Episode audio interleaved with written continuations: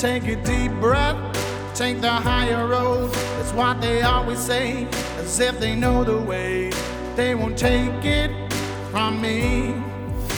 But don't ever doubt yourself, cause life ain't just a dream. You made your own, so kick and scream. The people who will act with a never ending force. You never had the chance, so what you waiting for? The day has come, my friend, cause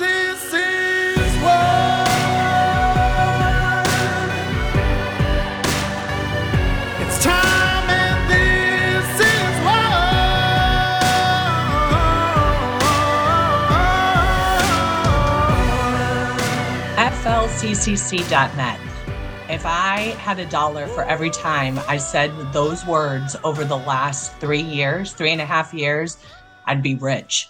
Um, as a nurse that was educating myself, critically thinking through um, the beginning of this entire narrative starting in February of 2019, um, I quickly found uh, Dr. Pierre Kory, Dr. Paul Marik, and several others from FLCCC. When I was faced with being a hospital supervisor and my coworker, two weeks post vaccination, asked me to advocate for her and to try that drug that I have been talking about for the last year and a half this was in August of September, August of 2021. Um, I printed out FLCCC protocol, handed it to her, and she said, "This is the drug I wanted," and pointed to ivermectin. Um, very quickly, we were met with backlash, and uh, primarily the doctor, who was the hospitalist on call, had come in and or told the nurse that she will not prescribe it because it was controversial. And hmm. I was just amazed. Controversial is not a reason not to practice medicine. And I gave her FLCCC protocol and I got a call from the nurse and she said she's going to order it. And I was like, praise God. And then a few minutes later, she told me pharmacy blocked it. And so we've heard this story many, many times. It was the number one reason why I recorded the conversation with the pharmacist and then became a whistleblower was because of this. And now we have a book out by Dr. Pierre Kory, who, and, and I thought, guys, I mean, when I was talking with all the hospitalists, I was telling them he's a pulmonologist, he's a specialist. How are we not listening to him?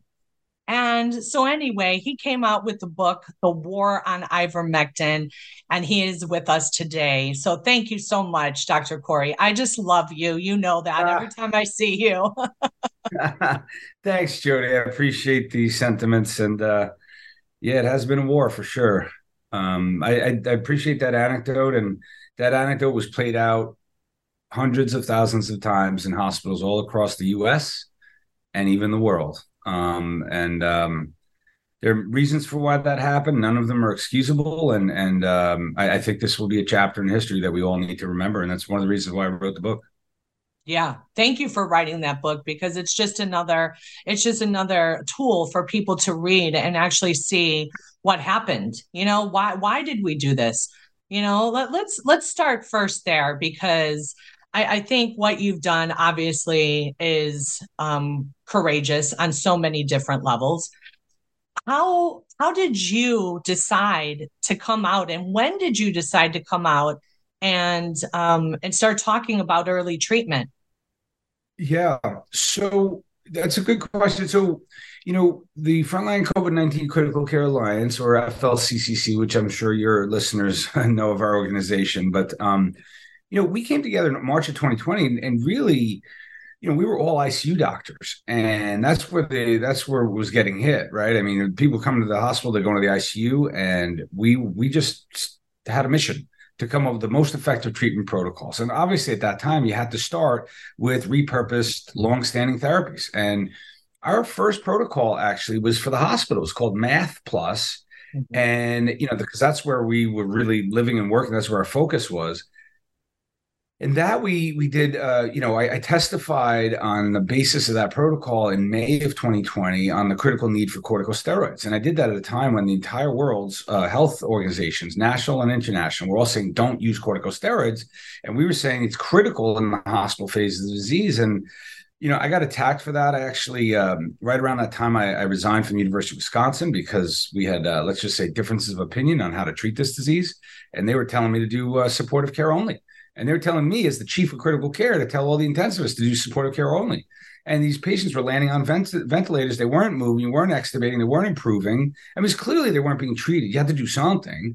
Right. And, um, you know, so that was like kind of the first battle in COVID. And, you know, what was nice about that battle, at least in terms of our advocacy, is we were validated like two months later when, you know, it became standard of care worldwide. So we called corticosteroids really early. Yeah. And then your question was about when did we do an early treatment protocol? We in the FLCC didn't really have one. Paul had one on his medical school website that he put together, um, but there wasn't really uh, an effective antiviral in it. It was more kind of uh, supportive supplements and, and anti-inflammatories. But in October, it's really Paul who I credit, uh, you know, with identifying the signal around ivermectin. We, we we were following all the studies of all the therapeutics and suddenly ivermectin was looking like we had had seen nothing look like that before. I mean, we were seeing these large magnitude benefits from multiple centers and countries around the world in multiple phases of the disease. And mm-hmm. we were shocked. And we start. I, I immediately jumped in after Paul, and I started doing a deep dive. Started writing a review paper. And when I was writing that review paper in the fall of 2020, um, I mean, I was I was working full time in the ICU. I was researching, writing all night, and uh, every day it was so hard to write that paper because every day I wake up, a new trial, a new preprint would post from some other place in the country. And I was trying to incorporate that. I remember battling with my reference manager. I think that paper had like 200 references, but um, you know, we posted that paper November 13th, 2020. Our early treatment protocol came out uh, just before that, early November and uh, and then in December, I was invited to give testimony uh, by again by Ron Johnson. He had invited me in May about corticosteroids, and now he was focusing on early treatment. Mm-hmm. And I testified on ivermectin then, and uh, you know, I guess fortunately that that testimony went viral. But you know, you mentioned about my courage and stuff. I, I, I there was nothing about courage at that point. I mean, I, we were just researching, and you know, we're we're all educators. We've all been teaching in medicine, academic medicine for decades, and um, I mean, when you know something that could help someone, you got to teach it. And that's all we were trying to do is get that word out. And uh, I didn't know what was going to happen to me next, but uh, I, I, didn't sign up for that. Yeah, no. Um, for me, I remember my ER doc um, at my hospital. He told me about you guys in October of 2020, and then I found a physician that was prescribing ivermectin and that protocol, um, uh, telemedicine and yeah. so I knew right away, I was like, okay, I'm going to get this into my cabinet. I looked at the safety profile. So as a nurse, what we do and what we're supposed to do all the time before we dispense a drug that we don't know is we look and see is there any con- contraindications? What do we have to monitor? And is it safe? And that's our only role. And then same with the pharmacist. They're not to tell a doctor not to try this or that. Huh. That's not their job. And it, oh God, does it just piss me off that yep. we're even having this conversation because it's like, you know, even the corticosteroids. As an ER nurse, you have somebody coming in with respiratory distress. What yeah. do you do? You know, it's one of the first things that you do. Sure. And yeah. in nebulizer, right? And then they totally said, we're not going to do any of that and we're not going to have an antibiotic. So you think about all the deaths that occurred from early um, intubation which they were intubating people without even getting blood gases on them. Yep. Yep. Yeah i mean you know it's interesting those examples you bring up that was kind of you know there, there's kind of two categories when I look at all the missteps in, in COVID. And, and, and one was really just unrelenting fraud, control, capture, corruption, which drove so much of the policies that really caused the humanitarian catastrophe. But early on, it, it wasn't corruption necessarily. It, you know, I guess I'd call it stupidity or ignorance, or really just this hyper caution. Like people were just so scared. And they forgot what their primary responsibilities are which is to the patient right? And and if the patient's not doing well like I, have always taught medicine kind of the two guideposts i would teach all my students is that you know if what you're doing is working keep doing what you're doing. Like if a patient's on a positive trajectory you don't have to send them for ct scans and mris and try new things and do new consults. Like just trust that they're that they're improving and continue to support them in the way that you are. The converse is when what you're doing is not working you got to change what you're doing, especially in the ICU. I mean, these patients are dying. You have minutes to hours to make sure that you have the right therapy. And and as soon as you see someone, you know, not responding to what you're doing, know that you're getting it wrong, and you got to figure out something else to do. And I didn't see that. And, and in fact, the big fight. This is this will crystallize this issue that we're talking about. Is you know, what happened was I was leading clinical calls every day because it was early COVID with all the hospitalists, all the intensivists, all the residents, all the fellows involved with the clinical care of COVID patients. And so we had probably 60, this is University of Wisconsin, we probably had 60, 80 people on the call every day because policies were changing, approaches were changing. And I was leading them. And I was starting to slowly, to not subtly, strongly suggest that we need to start the patients, the, the sicker patients on blood thinners, and we had to do corticosteroids. And because there was no guidelines to support that, my superiors were coming after me because they were convinced I was going to hurt people. You know, the whole do no harm, which is a perverted interpretation of what Hippocrates said. He didn't say do no harm.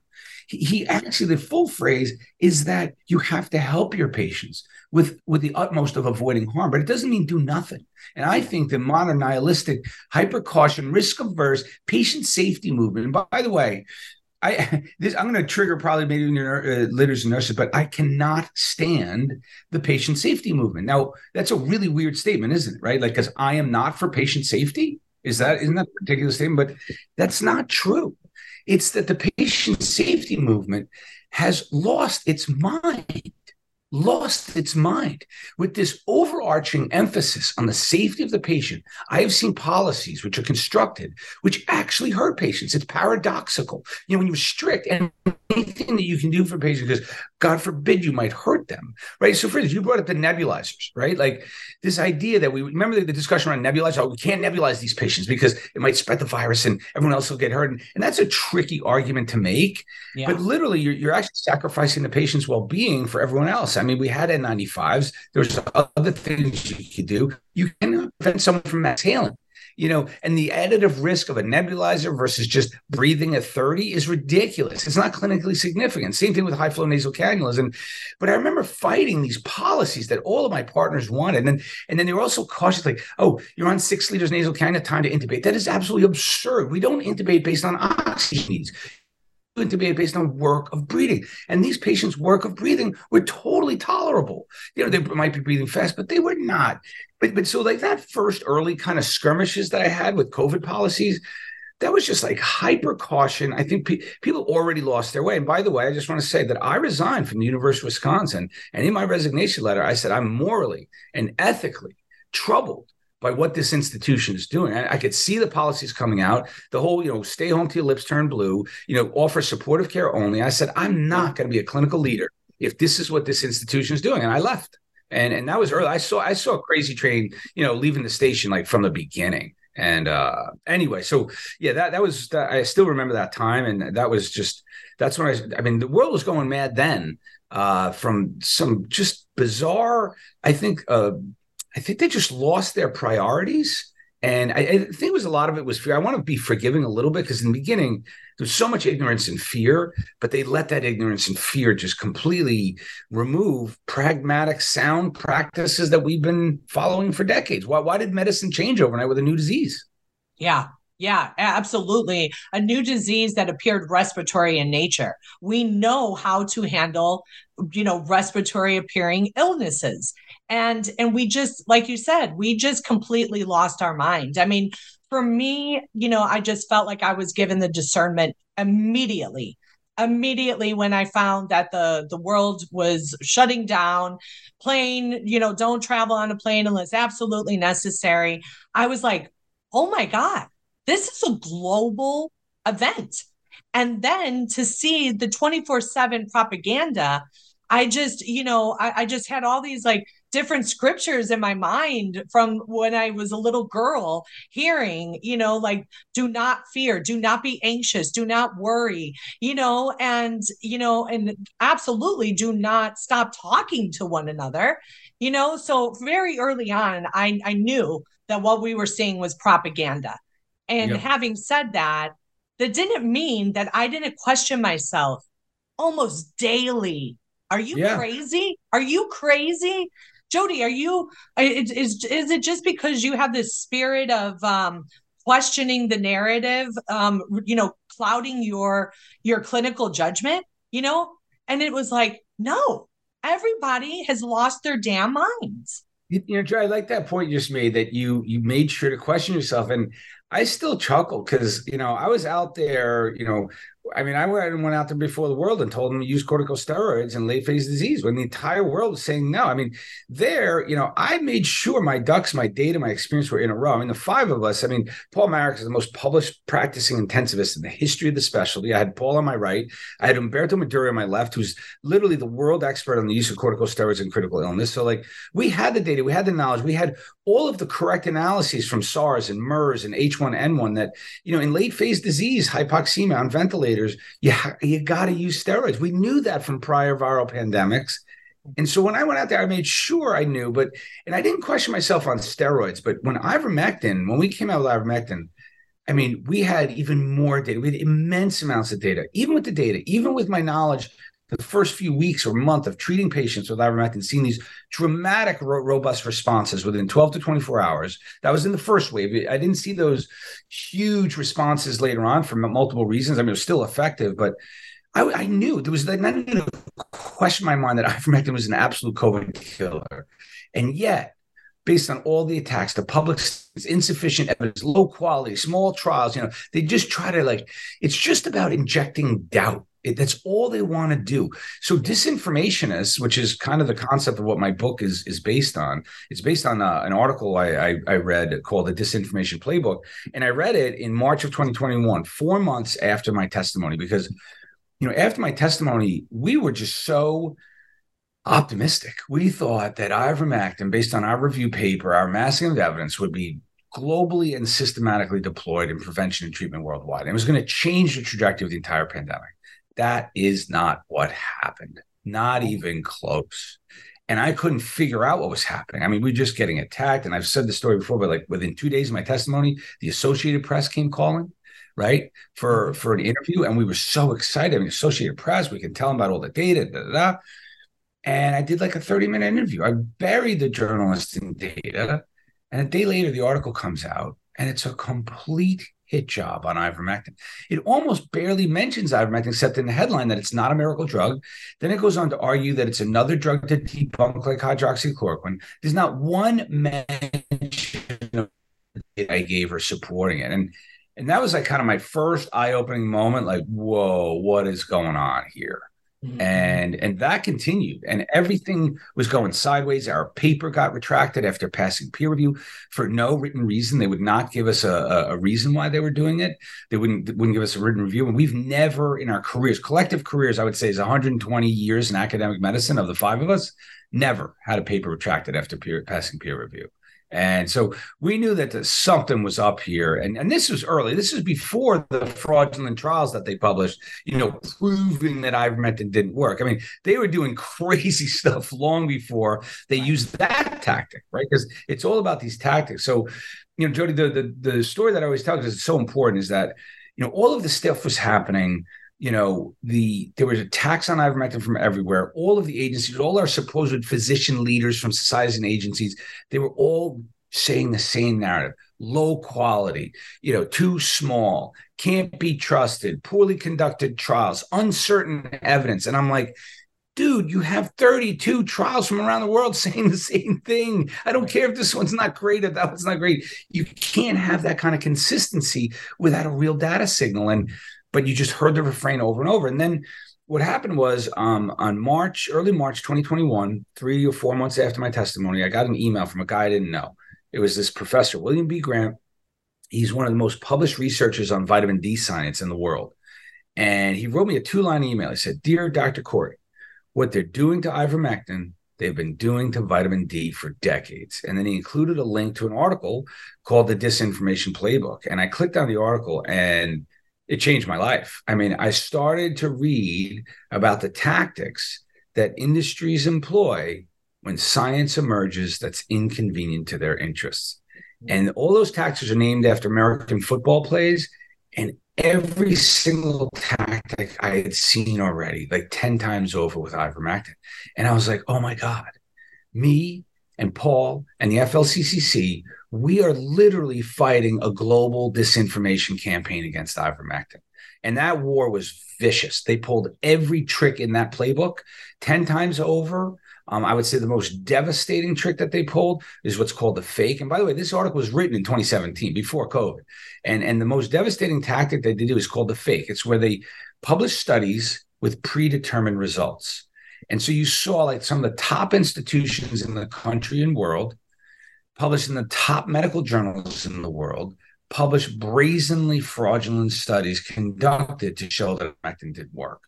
And anyone who knows how to read a trial would have i mean it was hard for us to see these trials getting published. I mean they, the, the, manipulations and the design sh- shenanigans to try to bury the evidence of efficacy was so brazen so biased. And by the way these are the these are the largest most funded trials. And let's focus on that right? They were the most funded trials. These weren't like well-meaning clinicians looking at their practice seeing who got and who didn't or institutions single centers. These were massive outpourings of cash to pharmaceutically conflicted researchers to design and conduct trials on ivermectin. And, and those pharmaceutical conf- uh, company conflicts that all the investigators had, and literally, if you look at the NIH trial, because it's the most crazy example. So the one that the NIH finally funded, which they slow walked, by the way, it took them almost three years to do this trial they they do the trial and they select as their principal investigator someone who owns stock in a direct competitor to ivermectin, so Sotrovimab, one of the monoclonal antibodies. She is wreaking conflicts with Gilead um, and a number of other competitors of ivermectin. And it's just like you look at this stuff, you're like, wait a second.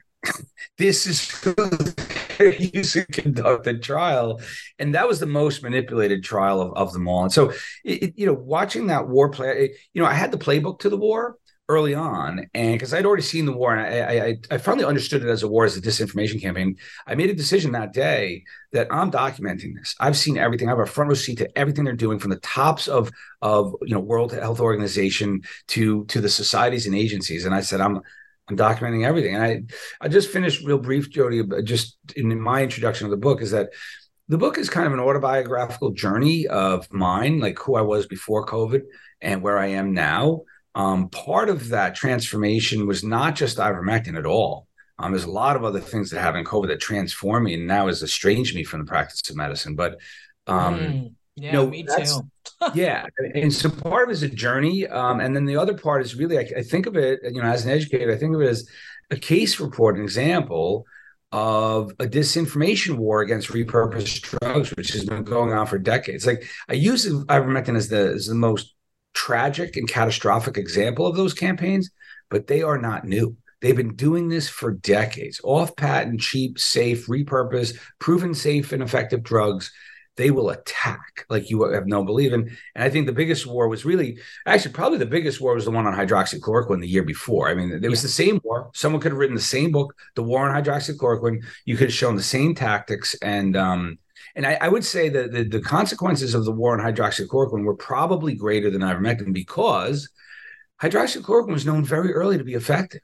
And mm-hmm. they tried to demolish that from right out of the gate. And, and probably by summer of 2020, I mean, no one was using hydroxychloroquine because of the disinformation campaign and the, the fraudulent studies that they did on those. And so, you know, um, that never got retracted right? Right. Or they, it got retracted, but not publicized. Yeah. Yep.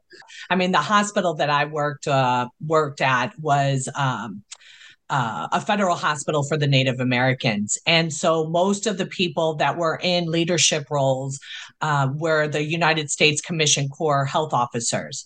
And so they were used to taking orders, right? That that they have a career of taking orders. They don't, they don't um, you know, go up in rank at retirement unless they take orders. And I remember after, you know, the pharmacist rejected it. And the next day I saw the pharmacist supervisor and the hospitalist on night shift in the hallway and asked them about it. I said, what what are you guys doing?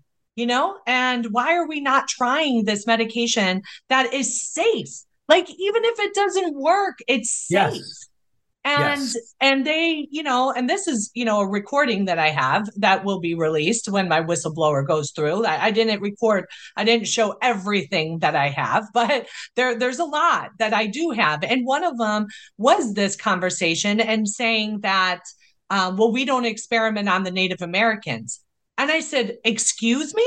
I said, You're experimenting on them with a PCR test, with the remdesivir that's freaking toxic that I have to draw labs on every day, looking watching these patients' heart rates, literally, I mean, it became a point, Dr. Kory, where I was like, we would sit at the nurses' station and watch all of these heart rates just dip into the 30s, the 40s, and knock on the door and say, Are you okay? And they're like, Yeah, I'm fine. They were asymptomatic, so we didn't have to do anything. Um, yep. but it was just wild. Yep. Like every every nurse, every doctor knew that remdesivir was not working, but yet they didn't want to at least try ivermectin. And to me, that was just mind blowing. Even the supervisor said, "Oh, you mean the horse drug?" And I yep. said, "Do you understand how ignorant you sound right now? It's a it's the world's list of essential medications." Won the Nobel Peace Prize. Yeah. You yeah, know, we, no, we have mean, to take a, a break. When we come back, I do want to hear about how this changed you because uh, I do agree that it's changed many of us in, in so many different ways. Uh, but guys, check out one of our sponsors. Uh, the TWC, uh, you can go to America dot uh, America Out Loud dot shop, and you'll see the the list of sponsors that we have. But one of them is uh, the Wellness Company, and uh, one of their programs that is $199 a month is aimed at freedom from pharma. And so I just love the service that they're offering to people, affordable service. You know, I even have my dad that's been on, you know, um, Pepcid for since 1970, um, like statin drugs that he doesn't even need. And so it's wonderful that they are, that there is a program out there that is helping people to get off of this big pharma meds. And so check it out, americaoutloud.shop. Um, and we'll be right back with Dr. Pierre Kory. It's time and this is what. For 25 years, Global Healing has proudly produced the highest quality supplements and cleansing programs that are rooted in nature and backed by science. Get 15% off all of our products using code OUTLOUD. Global Healing, giving you the power to take control of your health naturally. World class care from doctors you can trust, all from the comfort of your home. That is One Wellness. Dr. Peter McCullough and his team at the Wellness Company designed the One Wellness membership to provide free monthly supplements and unlimited telemedicine access with doctors that share your values. Go to OutLoudCare.com today and use code OUTLOUD for 25% off your first month of One Wellness.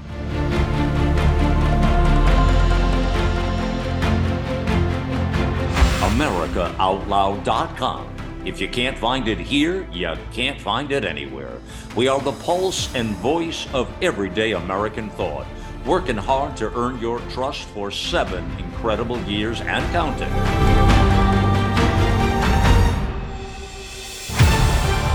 America Out Loud Talk Radio. The liberty and justice for all.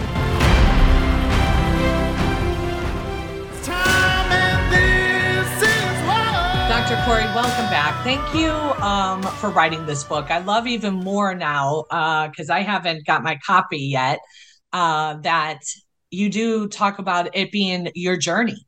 Essentially, that's what my book is about. It was about all my Facebook posts, essentially guiding the story and my critical thinking and my faith and how it got me through. Right. So I've I've heard in our circle, you know, how it's changed you, but I'm excited to to hear like where were you and what happened? the way I describe myself pre-COVID is, you know, I was a religious reader of the New York Times every day. I thought it was the paper of record, the arbiter of truth. If you want to know what was really going on, you read the New York Times, you know. So I was the classic, like New York City liberal. Um, I was a Democrat. Uh, I was left wing. I had a faith and a belief that of what government could do and should do is that it should be, you know, it should level the playing field and make things fair for everyone and protect, you know, uh, those without power from those with power. And and you know, so I, I did believe in government, and uh, I don't know if I believed in a big government, but I, I thought government had a responsibility to do a lot of things. And the other thing that I believed is that I had a strong belief in the high impact medical journals, you know, the Journal, New England Journal of Medicine, the Journal of American Medical Association, the Lancet, the British Medical Journal. I thought that the those top journals represented the best science and best scientists. You know, if you get a, an original manuscript published in one of those journals, I mean, it makes your career. I mean, it, it's like those things were like literally the tops of medicine, and like I thought the apotheosis of of excellence. Um, I believed in agencies. Let me let me give you the funniest thing that I believe is that when COVID broke out, I thought Fauci didn't really know much about it. I thought he was a sympathetic fellow in a tough spot with a lot of critics, doing the best he can. That's literally what I thought about that man. And you start from there, and you come to now, and um, I, I, can't describe a more complete and and horrible transformation what I believe. I mean, it's not horrible. It's it's what I was transformed and came to believe based on what I saw and observed throughout COVID. That was the horrible stuff, is watching what it's really like. Those institutions that I just mentioned, the journals, the agencies, you know, the newspapers, um, they've long ago been captured and I have so much evidence to show that. I mean, I've, I've, I've had to see, I've had to watch three years of repeated policies completely divorced from data, science, or pragmatism. Policies issued from those agencies, literally written by pharmaceutical companies. So if you look at every single action they took from the beginning, every policy, and you know how they shifted and went back and forth, but they were generally, you look at the policy, all you have to ask yourself is, what would a pharmaceutical company want? they would want you to restrict hydroxychloroquine to the hospital. That was the first sign of fraud. And I didn't know it was fraud at the time. I thought it was stupidity. In fact, when I saw some of these policies coming out in early COVID, I was just like, man, that's really stupid.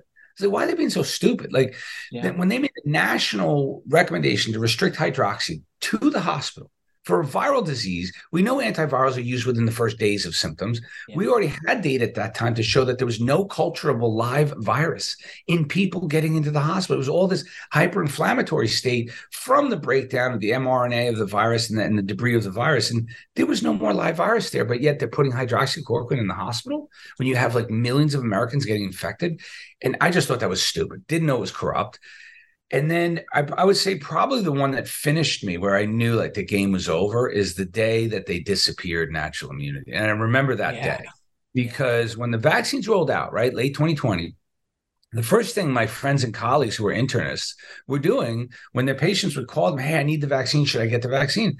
Immediately the doctors are saying, well, hold on, let's check antibodies. Have you had COVID? You know, because if you have antibodies, if you had COVID, you don't need the vaccine, which is I mean, that's what we've done for every infectious disease that anyone's recovered from, right? You don't vaccinate it's a disease you recover from. And, and suddenly the FDA posts on their website that there is no evidence to support that strategy and that you should not take into account prior exposure or recovery before deciding to vaccinate. And when I saw that, I knew that was the that was when I knew the fix was in. I mean, I was like, oh, they want that market of vaccinees to be as large as possible. So they're deciding to disappear naturally. That's what I thought that day.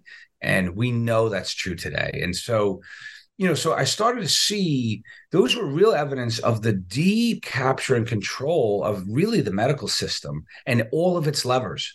Um, you know, the second transformation. So I started seeing these policies, which were just crazy.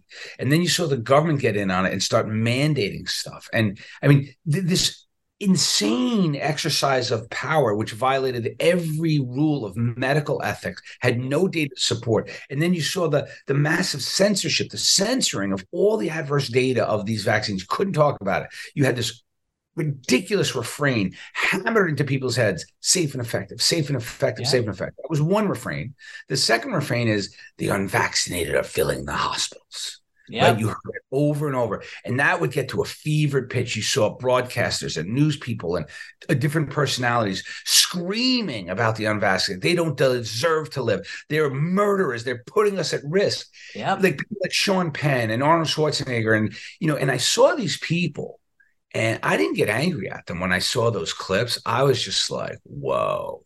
Whoa. I am really sad for them. I just saw them as victims. I was like, that is someone talking who's been pumped up, so full of propaganda. They believe everything they've been told.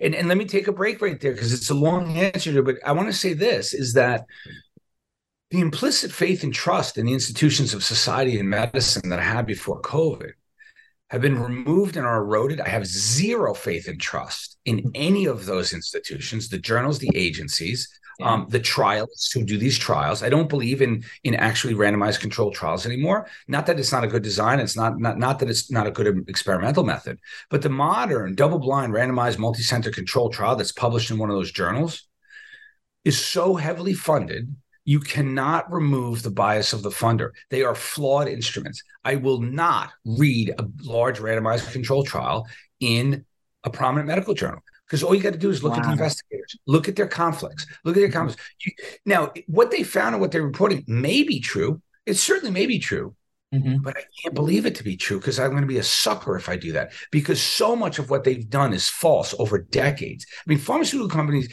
what appears in journals is what they allow to appear in journals. You know, so so I can't even trust medical literature. I don't know how to read it anymore because I have zero faith that I can trust what it says. Um, yeah. It's almost like the boy who cried wolf. I mean, they've lied so many times now. If they want to put in like a truthful article, I can't tell the difference. I, I believe them all to be manipulated with a certain intent. And so, so here I am three years later. And then, and then the other thing politically, and I don't want to talk political because really it's a little bit out of my lane, but you know, I come to discover that suddenly science becomes political. Science is not politics; it's nothing to do with politics. But suddenly, the therapies for COVID became political. Right? Hydroxychloroquine was a Trump drug. Yep. fringe quack, right wing anti vaxxers. By the way, all those four descriptors I see all over the internet in front of my name. Right? Fringe quack, right wing anti vaxxer. And I was being called an anti-vaxxer before I even publicly came out that I was anti-vax. And so, like, they just wanted to lump in ivermectin with the least credible portions of society as per the media. But yeah. what I can't find out, and, and he, here's a really harsh thing to say. So when I was talking about the New York Times, like, I mean, if you're a regular New York Times reader, you hate, hate Republicans. You can't stand them. You think that Republicans are literally the source of all unrest and unhappiness and and negativism in our society. It's clearly the fault of the Republicans, if you're a New York Times reader. And I kind of believe that. I thought yeah. there would be every bad policy that was hurting our society. Think about my political transformation. I come to find out in COVID that the only people who really knew what was going on, who were making sense, who understood and acted appropriately, were actually the conservative side, the right side. And I started to identify with them more. And then I started to get really estranged from the left because remember what I started, said before is I really have this overwhelming faith and belief that government and what its role is. And I found out that government is completely captured by corporations, yet the left is cheering them on. The left, who's supposed to be anti-big pharma, mm-hmm. anti-big authority, you know, anti, you know, unchecked power, and suddenly the left is screaming for mandates and lockdowns yep. and pharmaceutical products that we have to take. And I'm like, the left lost its mind, and the only people made sense with those on the right. And and the, my favorite example is Senator Johnson, like I hated Senator Johnson before I met him because I mean, you read articles in the New York Times, he's literally the, the, the, uh-huh. worst person in the world. And then when I got to meet him, first of all, in three minutes of meeting him, I liked the guy. I could already tell this guy was true blue, sincere, smart, really trying his best to do the right thing here and get the right mm-hmm. information out. And I think his work is unparalleled. I mean, I think yeah. without those hearings that he held, which got to a good portion of the country, I mean, it was attacked, right? The mainstream media went after him and those hearings and me and everyone else who appeared in them. But there's mm-hmm. still a good portion of the country whose lives were saved because he he held those hearings. And so uh, that's a long answer, Jodi, my transformation, but it's been you know m- medical intellectual political and and then the media transformation right? Like i started to after i became an expert at a topic and i started to see trusted institutions of journalism just peddle lies day after day. The ivermectin lies like new york times. I mean the new york times i relied on them for everything and i saw screaming obvious propaganda on their front pages. And it you know it started with ivermectin i could detect that and now i'm seeing it on everything. Like i don't want to get too away from medicine but like ukraine lies, lies, lies. lies. I know it's all. I'm thinking I, we need lies. to move to Russia.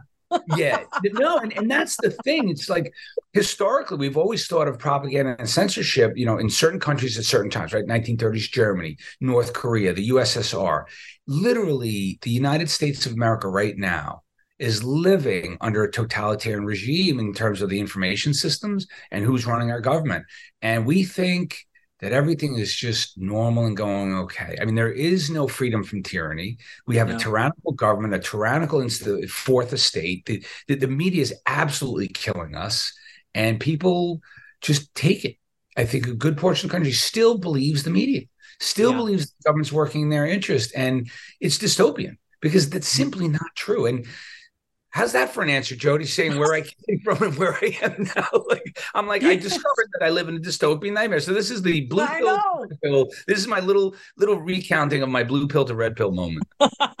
well, I wasn't political at all before this, at all. I, I, you know, had a wonderful life, traveling all around the world. And when when this all came down, and I realized what I was seeing was fear, and I'm like, you know, the de- the the devil is the author of confusion. Like that, that's its job is to make you fearful, make you anxious, make you worried, so you don't think straight and yeah. and and to go out and try to get people to to see what was happening was i i had more hate from February to June of 2020 than I got when since my video has gone viral. Like literally, I have not yep. had one death threat. I have never once been in fear for my life. I've never had like a- anything, you know? And I just tell people, I was like, because I laugh in the face of it. I'd laugh at it because I uh, because I'm aware of what I'm dealing with. And when you're aware of what you're dealing with it, you deal with it appropriately right?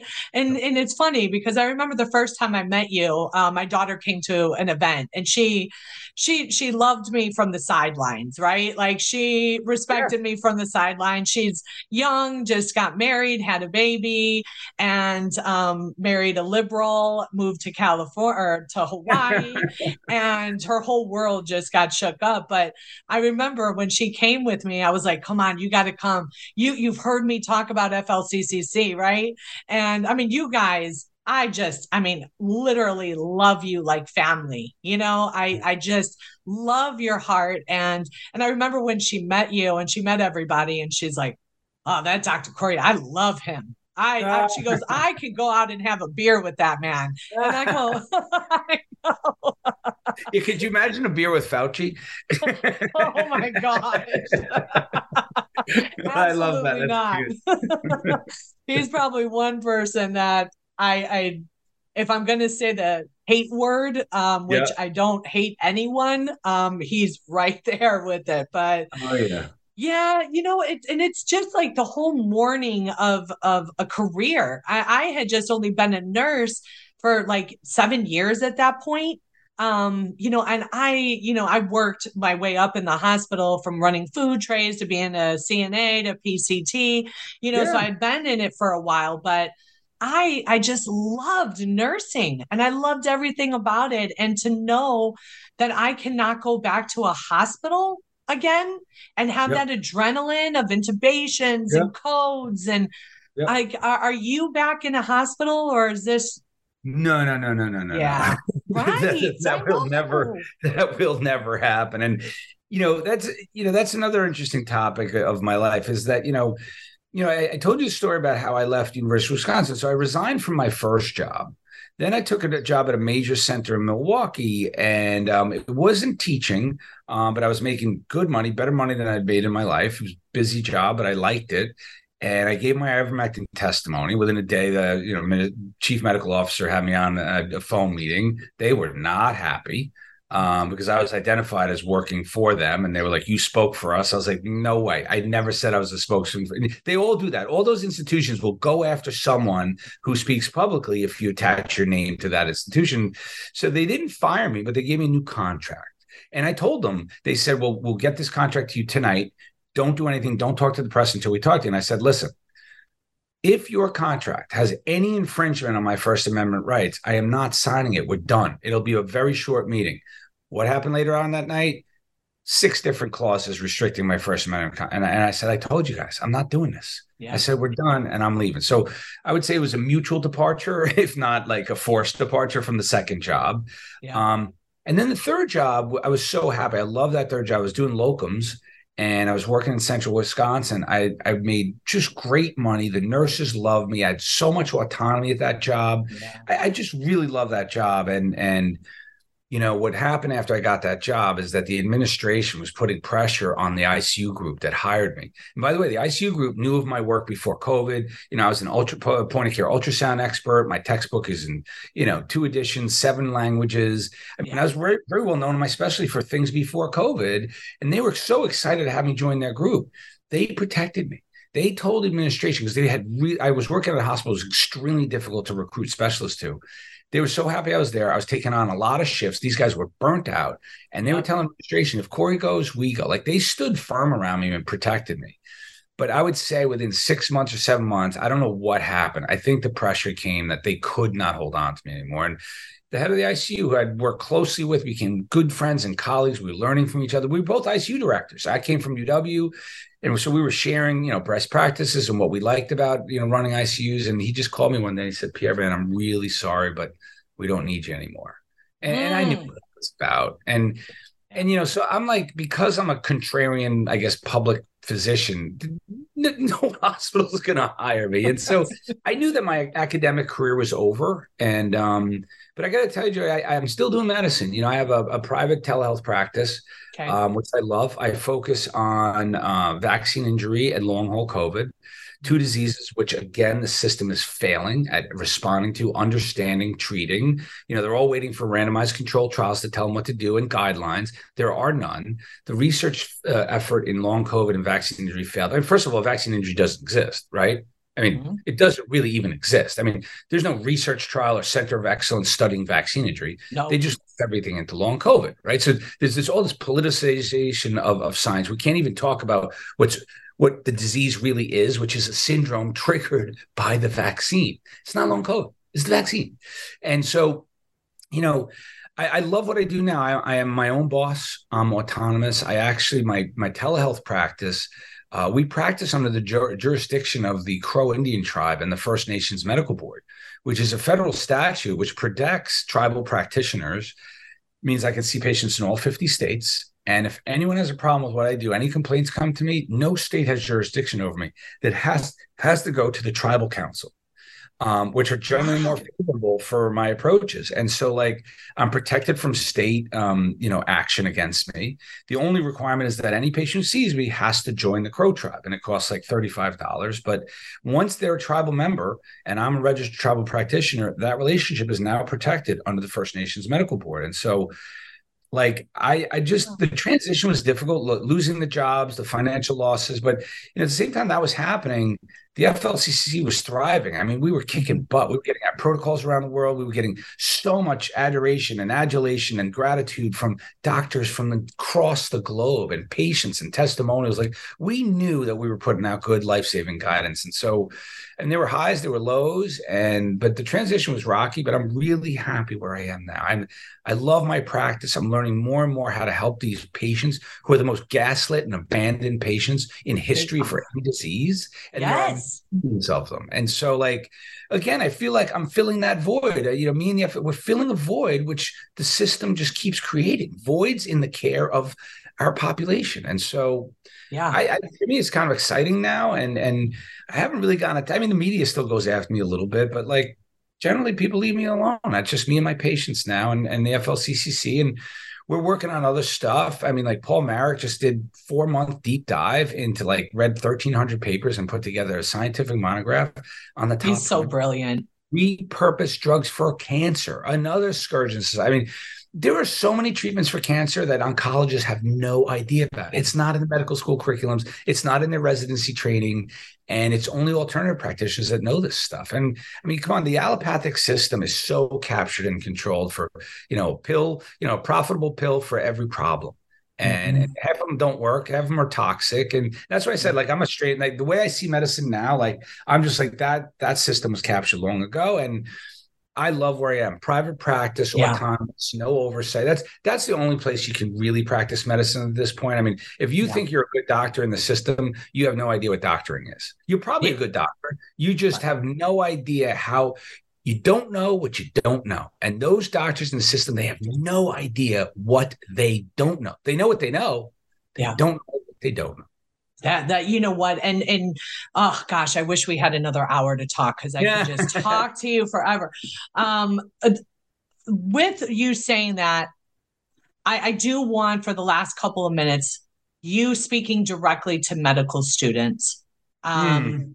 because i we're we have a big campaign now nurses out loud to help or to at least educate these student nurses on going into nursing school. They are making them take the injection right? Even though habit when they first started they were saying oh we're not we're not the ones who are regulating it. The hospitals won't allow you allow you to do clinicals. And now the hospitals have most hospitals have removed that um, but they're still going through it. What would you say to someone who's either thinking about going into medical school or wants to go into medical school right now? What would you say to them? Jodi, I really don't think I can say anything to them if they're going to make that decision. I, this is honest. This is just one man's opinion. You asked me this question. I'm going to give my really blunt answer. I would not have tell anyone to go into allopathic medicine. I think you can have a brilliant career. You can be very happy. I can't honestly tell you to do that because if I told you to do that, I'd have to tell you. I, I mean, I can't. My opinion on allopathic medicine is not real medicine. It's so corrupted and controlled. I see. I see. You might be content in your ignorance, thinking you're a good doctor, but I, I don't think it's a really viable path. I, I would tell someone I, I would say osteopathy, but osteopathy is, as far as nowadays is essentially allopathic medicine however there are still schools and there are still practitioners of true osteopathy and I, I, that's probably one of the most respected specialists i have is the true osteopaths so i would say either become a real osteopath and and develop and hone osteopathic practices. The DOs were captured a long time ago. They're mostly allopathic. You can't tell the difference between an MD and a DO nowadays, but there are still there are still a cadre of highly skilled osteopaths. And I think, and osteopaths is not just spinal manipulation. When you learn what these guys do and their understandings of concepts of disease and approaches, the old school guys, I would say follow those guys. That's number one.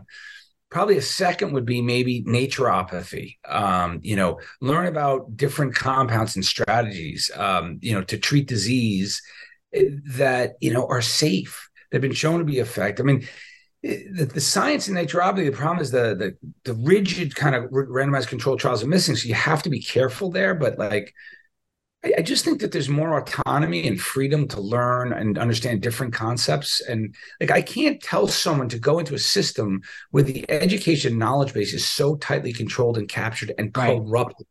You know, that education is teaching doctors to do what they want you to do. So how am I going to tell someone to go into intellectual servitude? How am I going to tell someone go into a system that's going to keep you ignorant to what the real truth is about how what you know what is the underlying nature of acute diseases, chronic diseases, and what are the available therapies? You know, yeah. I can't tell someone to go to allopathic medical school after what I know. Yeah, same, I mean, same. I agree with you. You know, I, I, I really almost feel like I just I just want to be done with all of that but then it's like okay well what can I do to help? You know because it what every single one of us will ever either have somebody that we love or we have to go to a hospital at some point. And what we're raising up is um, just people that are not allowed to be autonomous for themselves and we expect them to advocate for our loved ones Like that is such a scary thought. And I know that hospitals are being built and I know that there's like freedom hospitals that are happening. You know, there's different um um like health accounts that they don't call health sharing accounts that people are starting to be involved in. Um so I, I you know, when people ask me, well, how is this going to change? Where do you see this changing? And I'm like, that that system is dead. It's yep. dead. There's no saving it well, I'm done even trying, you know, to go back to a hospital. Can I? Yeah, sure, I can. But it's like going back to a bad relationship. What? I'm just going to go back because I'm right. quote unquote comfortable? Like, please, yeah. you know? Uh, yeah. So, no, and, but, and, oh. yeah. no, and, and I like that you bring up these parallel systems that are developing. I mean, you know that that's the nature of of life i mean you know yeah. That system failed we got to build new ones. And i think there is a lot of good energy and you know and i've also talked to others that they want to start residency training programs under yes. certifying bodies. And so I, I think this this collapse this catastrophe wrought by these agencies and the leaders of science and these journals and all the destruction they caused people are fleeing they, they have to build a safe haven of of open education, transparent education, and data, and and also the the, the unrestricted right to practice. I mean, hmm. you know, before COVID, last thing I want to say, before COVID, I had never been told I could not use any FDA approved drug, with the exception of, and you'll know this, IV Tylenol, right? Because it was so expensive. So there you had yeah. to make a phone call to whoever's in charge of the IV Tylenol, you know, dispensing. But that was the only that was the only restriction. If I thought a medicine was critically needed for a patient, especially one who's dying, no one ever could tell me not to. I was in charge. I was the attending ICU uh, charge of someone who's dying. Who's going to tell me right. what I can do if I think that the benefits outweigh the risks. And suddenly you had pharmacists insert themselves, hospital administrators insert themselves, telling decades long experienced intensivists like Paul Marik that he can't use any drug on the protocol that he developed. Yeah. I mean, that's why going back to the last question, how can I tell you to go into medicine if that's what you're going to run into if you're a real doctor? Yeah. Yeah. Uh, how how can people get in touch with you? Yeah. So first off, uh, so my my private practice for anyone uh, sick. Now we also do we do long haul uh, long haul COVID and vaccine injury, but we also do general medicine. I have a, I have a couple of partners now. Unbelievable. I, I love my team. They're just amazing. I, they wouldn't be on my team if they weren't amazing. By the way, we went through quite a few providers who we just okay. kind of let go pretty quickly because it just they weren't who I yeah. needed work with. And so I love my team. We do everything. Um, that's drpierrekory.com, D-R-P-I-E-R-R-E-K-O-R-Y.com. We, and we call ourselves the leading edge clinic. The nonprofit, as you mentioned, uh, Frontline COVID-19 Critical Care Alliance, which is flccc.net. Mm-hmm. Um, and then obviously there's my book, War on Ivermectin. You know, you can buy it uh, on Amazon. You can buy it off of ICAN, which is Del Bigtree's um, imprint, because this is the first book that they put on their new imprint, and um, so they've been promoting the book. And um, yeah, I, am I'm, I'm awesome. just so happy. The, the, book's doing really well. People seem to really like the book. Yeah. Um, and it, it makes me immensely happy. Not not only because obviously I want the book to be successful from a financial perspective, but I, I, I just being sincere here. I, I, that story needs to get out. I, I that needs yeah. to be read by all. I, I, tell the truth, nothing but the truth in that book, and yeah. truth is absolutely scary when you see what the truth was mm-hmm. and what society believed. And um, it I, is. I that story well. So thanks. Yeah, no, I agree. I mean, it's a, that's the reason why I wrote my book. I was like, you know, people just need to know my story and how my ethics and my faith yeah. that, that guided me period. If that's all one thing i could do for people to not have fear you know that's that was a reason. Uh, but that's all the time we have for today friends. Remember we are here on air monday through friday five days a week eastern standard time at 10 a.m with an encore at 11 p.m you tune in for a different nurse host daily as we walk you through all of these hot topics, we will empower you with the information and education. We will advocate and we will stand in the gap for you because we are nurses and that's what we do. I'm your host, Nurse Jodi O'Malley, and you can find me here every Friday morning. But also be sure to make AmericaOutloud.com your daily stop for all the latest news and happenings. We must all do our part and share the stories, the articles, the podcast so we can help secure America's future. Until next time, be safe, be well, and God bless. It's time